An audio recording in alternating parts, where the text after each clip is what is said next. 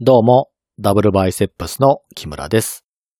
前回からヒッピー会のまとめを行っていますが、今回はその続きとなります。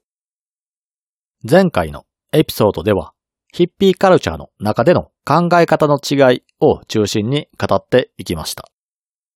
一つは、このムーブメントの火付け役になったティモシー・リアリーを中心とする人々で、自分たちの考え方を変えることで、世界の捉え方を変えようとした人たちです。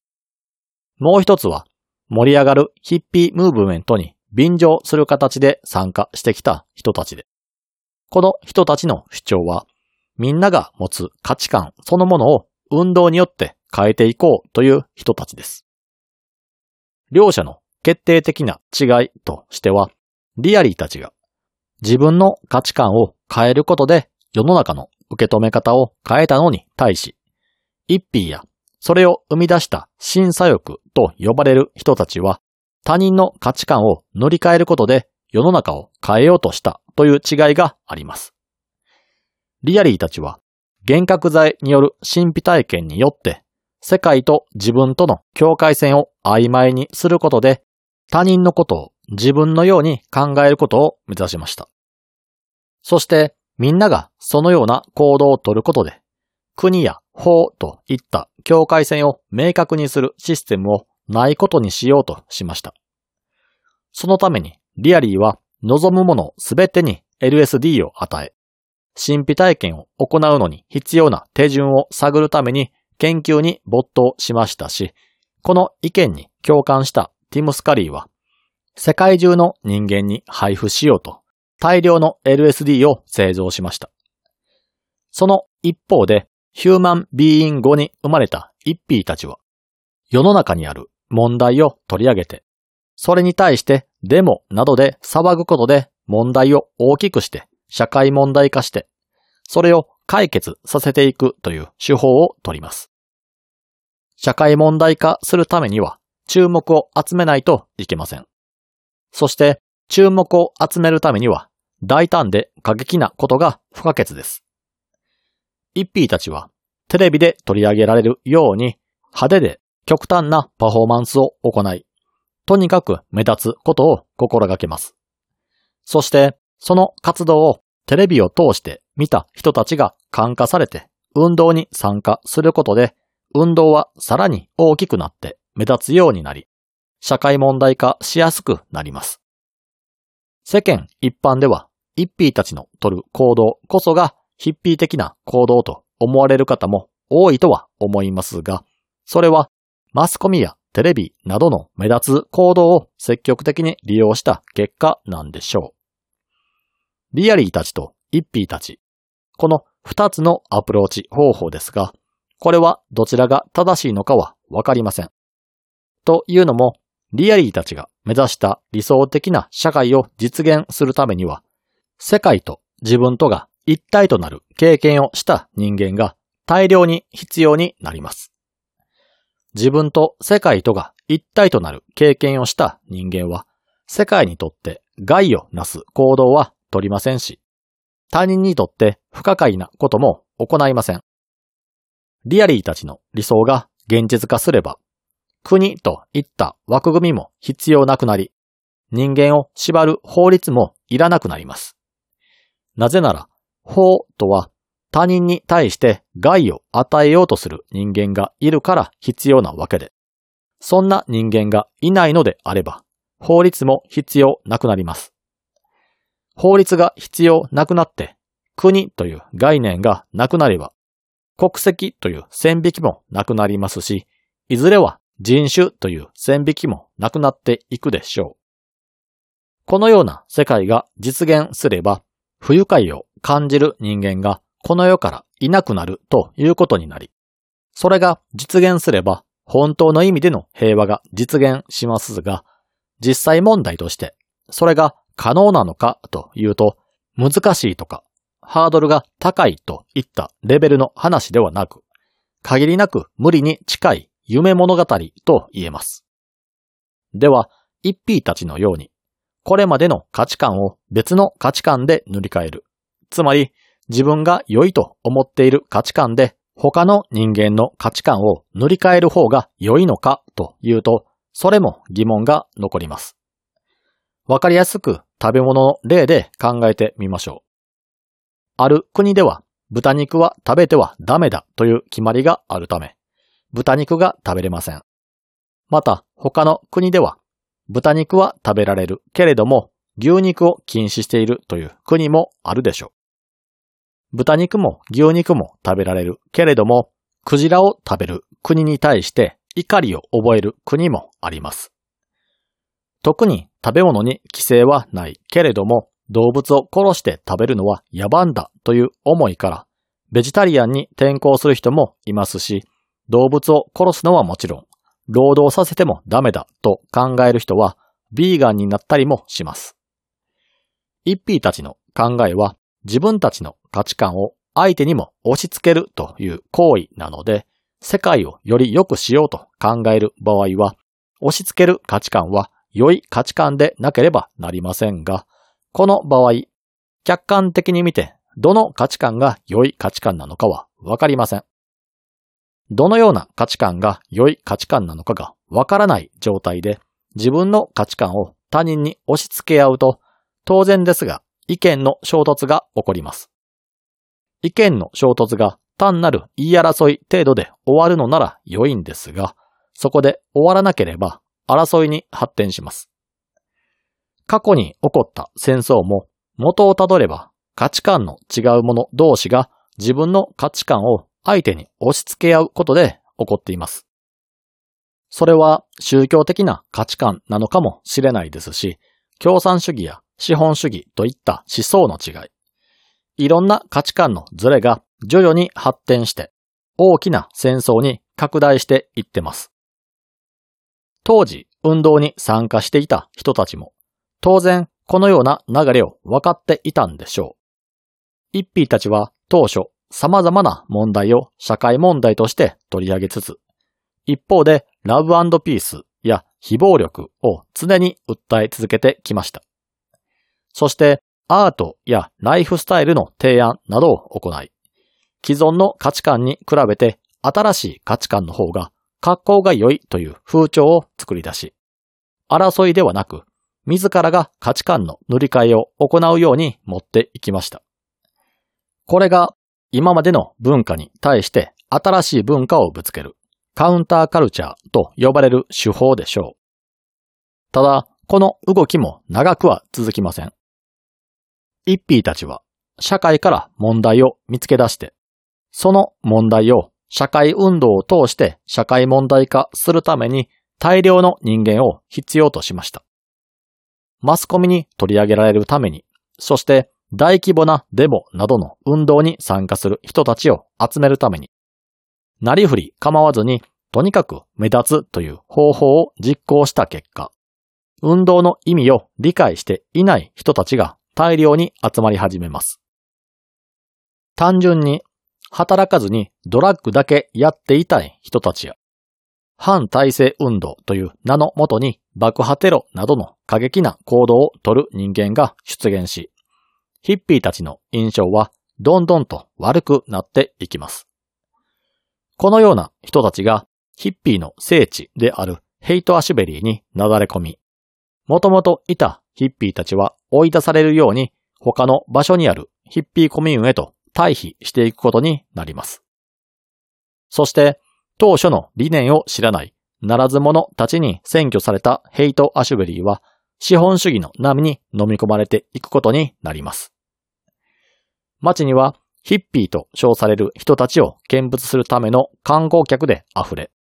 ヒッピーをイメージした商品がお土産物として販売され始めます。また、街に住むジャンキーたちを顧客としたドラッグ販売を手掛けるマフィアも入り込み、ヘイト・アシュベリーは金を稼ぎ出すための道具になり果ててしまいます。目指すべき理想も、貫く信念もなくなり、ヘイト・アシュベリーは欲望を満たすためだけの街へと変貌していくことになります。ヒッピーという名称は価値のない無意味なものになってしまい、その現状に耐えられなくなったディガーズはヒッピーの死を決定的にするためにヒッピーの葬式を行います。ここまでの流れを見てわかることは、自分が伝えていることを本当の意味で理解してくれる人間というのはほとんどいないということです。多くの人間が物事を自分たちにとって都合の良いように捉えます。そこにある真実の一部分だけを見たいように見て、聞きたいように聞き、自分の意見をより強化していきます。これは皆さんもネット検索などをする際に簡単に実感することができると思います。何か自分の価値観と違った意見を聞いて、世間一般の考えを知ろうとネット検索した際に出てきた検索結果が自分の意見や考え方と違った場合、他の言葉で検索をかけて自分の考えと似た意見が検索結果に出るまで検索をし続けるというのは結構な割合の人間がやったことがあると思います。それと同じで多くの人がその場の物事や情報をありのままに受け入れようとはせずに自分自身の目というフィルターを通して物事を受け止めるので反体制運動や前提を覆すドロップアウトさえすれば良いというヒッピーたちの言葉は、それぞれの立場の人間に都合の良いように解釈されてしまいます。そしてこれは当然のことですが、人を返せば返すほどに思想の根本的な部分は曲解されて、ずれた状態で理解されて伝わっていくことになります。ヒッピーたちの運動というのは1960年から70年にかけての約10年ほどの間に生まれて収束していった運動で、運動の起点となったティモシー・リアリーは1996年まで存命だったわけですが、これは宗教で言うのなら、教祖が存命の間に教義が変わっているようなものです。なぜこうなってしまったのかは経緯を見ていただくとわかると思いますが、意見が曲解されるたびに、その運動に携わっている人たちが増えていっている状態なので、本質を理解している人間は少数派になってしまい、その少数派が何を言ったところで多数派は聞く耳を持たないからです。そして、この構造自体は他の思想であったり、宗教の教義、政治や国の運営などでも同じだったりします。前の回で取り扱った仏教も、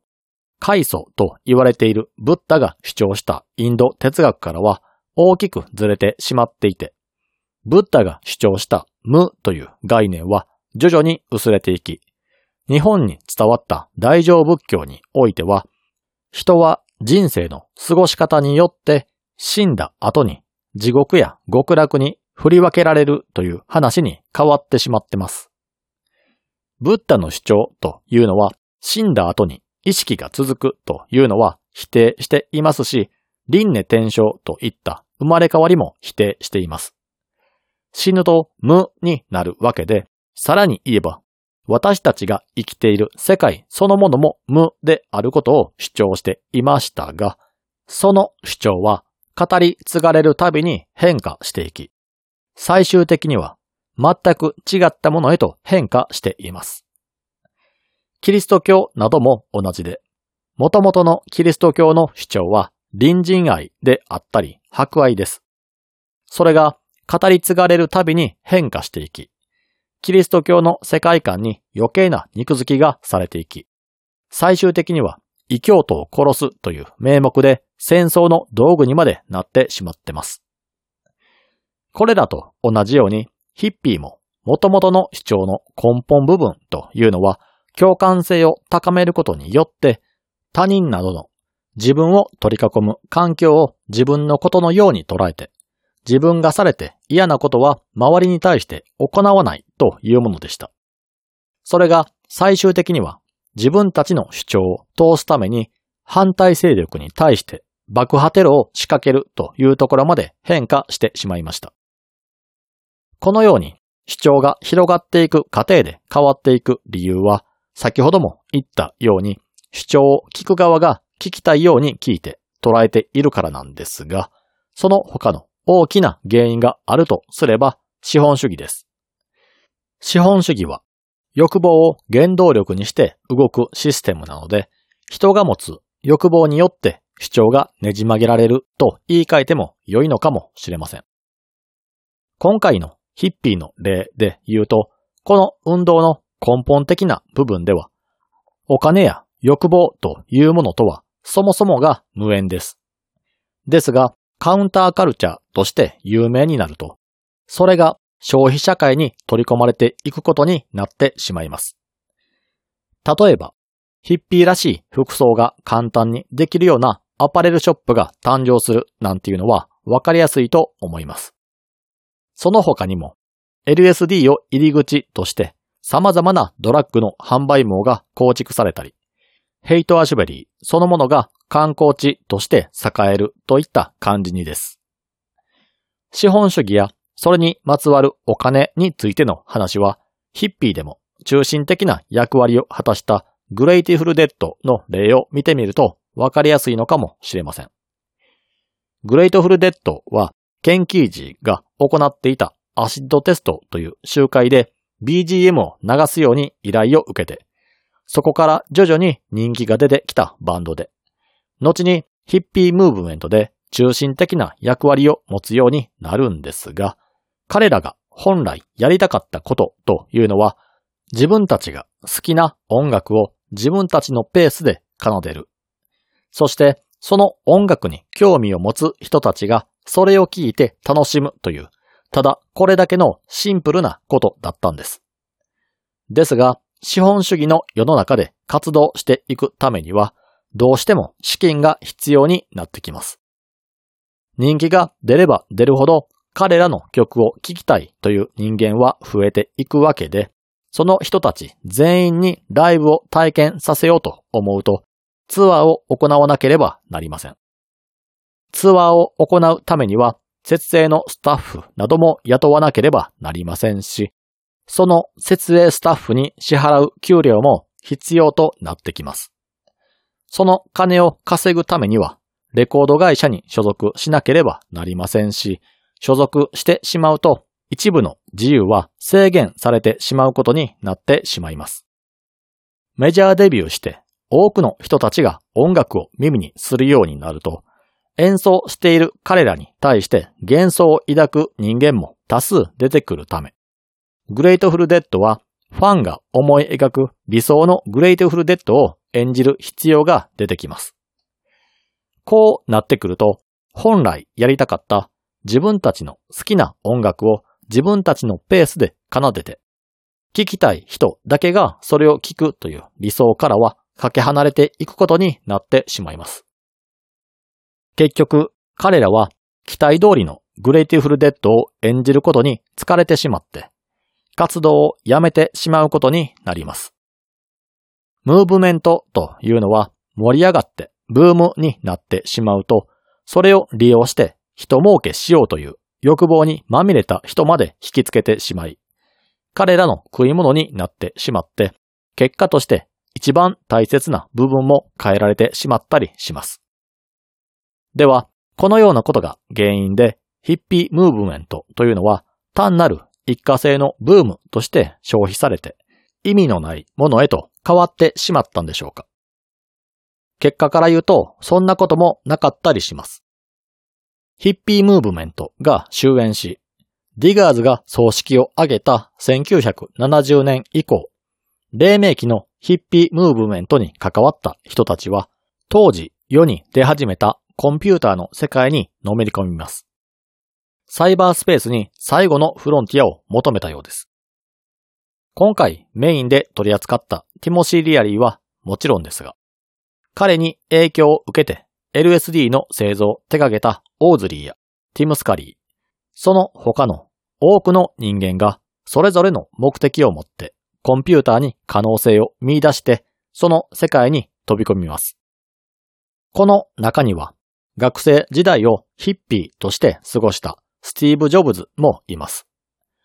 彼がコンピュータを一般人の手にも届くように作り変え、ヒッピーの聖地として盛り上がった西海岸にはシリコンバレーが誕生します。そして彼らはヒッピーたちが理想として掲げていた境界線のない世界に限りなく近いものをウェブ技術を使ってサーバー空間に作ることになります。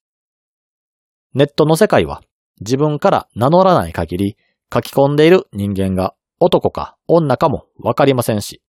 どこの国籍の人間なのかも簡単にはわかりませんし、当然ですが肌の色もわかりません。ネットに書き込まれた意見は何のフィルターも通されない、ただの純粋なコメントで、同調や反論は単純にそのコメントに対して行われます。また、ウェブ上で展開される数多くのサービスは無料で開放されるものが多く、金持ちだからと言って Google 検索が使いやすくなるわけでもありません。また、SNS が発達して自分の意見が簡単に発信できるようになってからは、LGBT 問題やパワハラ、セクハラなど、多くの人たちが今までスルーしていた問題なども大きな問題として取り上げられるようになりました。このハラスメント問題は、どこからがハラスメントなのかといった議論もありますが、根本的な考え方としてあるのが、相手の嫌がることはしないということです。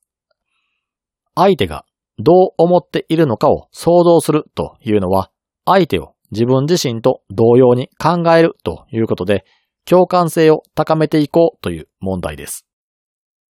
共感性を高めて、自分と他人とを同一視して考え、互いに不快な思いをしないようにすることで、世界を正しい方向に持っていこうという思想は、ヒッピーの根本思想と同じです。その他にも仮想通貨や暗号通貨といったものも登場しています。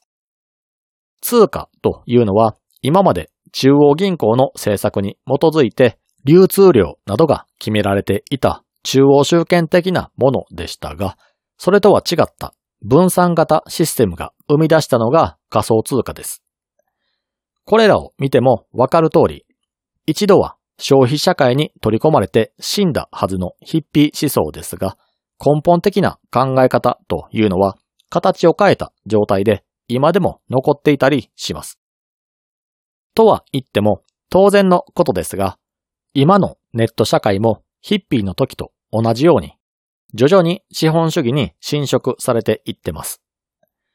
ブームが起こると、それを食い物にして儲けようと思うのは資本家にとっては生まれ持った差がのようなものでしょうから、この流れが止まることもないでしょうし、新たなブームが起これば、それも食い物にされていくんでしょう。先ほど例を挙げた Google 検索の例で言うと、使うのは誰でも無料で行うことができますが、資本主義の原動力となる欲望によって、そのサービスはどんどん使いにくい状態になっていってます。検索上位に上ることがアクセス数の増加にそのまま直結しますし、アクセス数が増えれば増えるほどに、物やサービス、アフェリエイトなどの広告収入の売り上げにも影響してきます。その結果、人々はどうやったら検索上位に上がれるのかといったパターンを研究することに注力するようになっていって、本来しなければならないはずのコンテンツの質はおざなりになってしまってます。結果として検索上位には情報元が全く同じのまとめサイトのようなものしか上がってこない状況になってしまって、今まではわからないことがあったら自分で Google で検索しようという風潮だったものが、今では検索してもろくな記事が上がってこないので、わからないことは知っている人に聞いたり、本を読む方が良くなっていたりします。ただ、このように資本主義によって形が変えられて、それが新たなメインカルチャーになったとしても、そのメインカルチャーに対して異論を唱える人というのが登場してきて、価値観というのは徐々に変化していくんでしょう。カウンターカルチャーというのは、その性質上、メインカルチャーがないと成り立たないものですからね。ということで、長く続いてきたヒッピー会ですが、今回で終了とさせていただきます。たった10年の間に元の主張がどんどん変化していく様子が分かってもらえたのではないでしょうか。人が提示した価値観というのは10年という短い間で全く違ったものに変化してしまうわけですから、言い出しっぺの人が亡くなって数百年も経ってしまっている宗教の主張が180度変わっていたとしても、全く不思議なことではありませんよね。次回からについてなんですが、もう一度古代ギリシャに戻って西洋哲学を一から勉強し直していこうと思います。それでは皆さん、さようなら。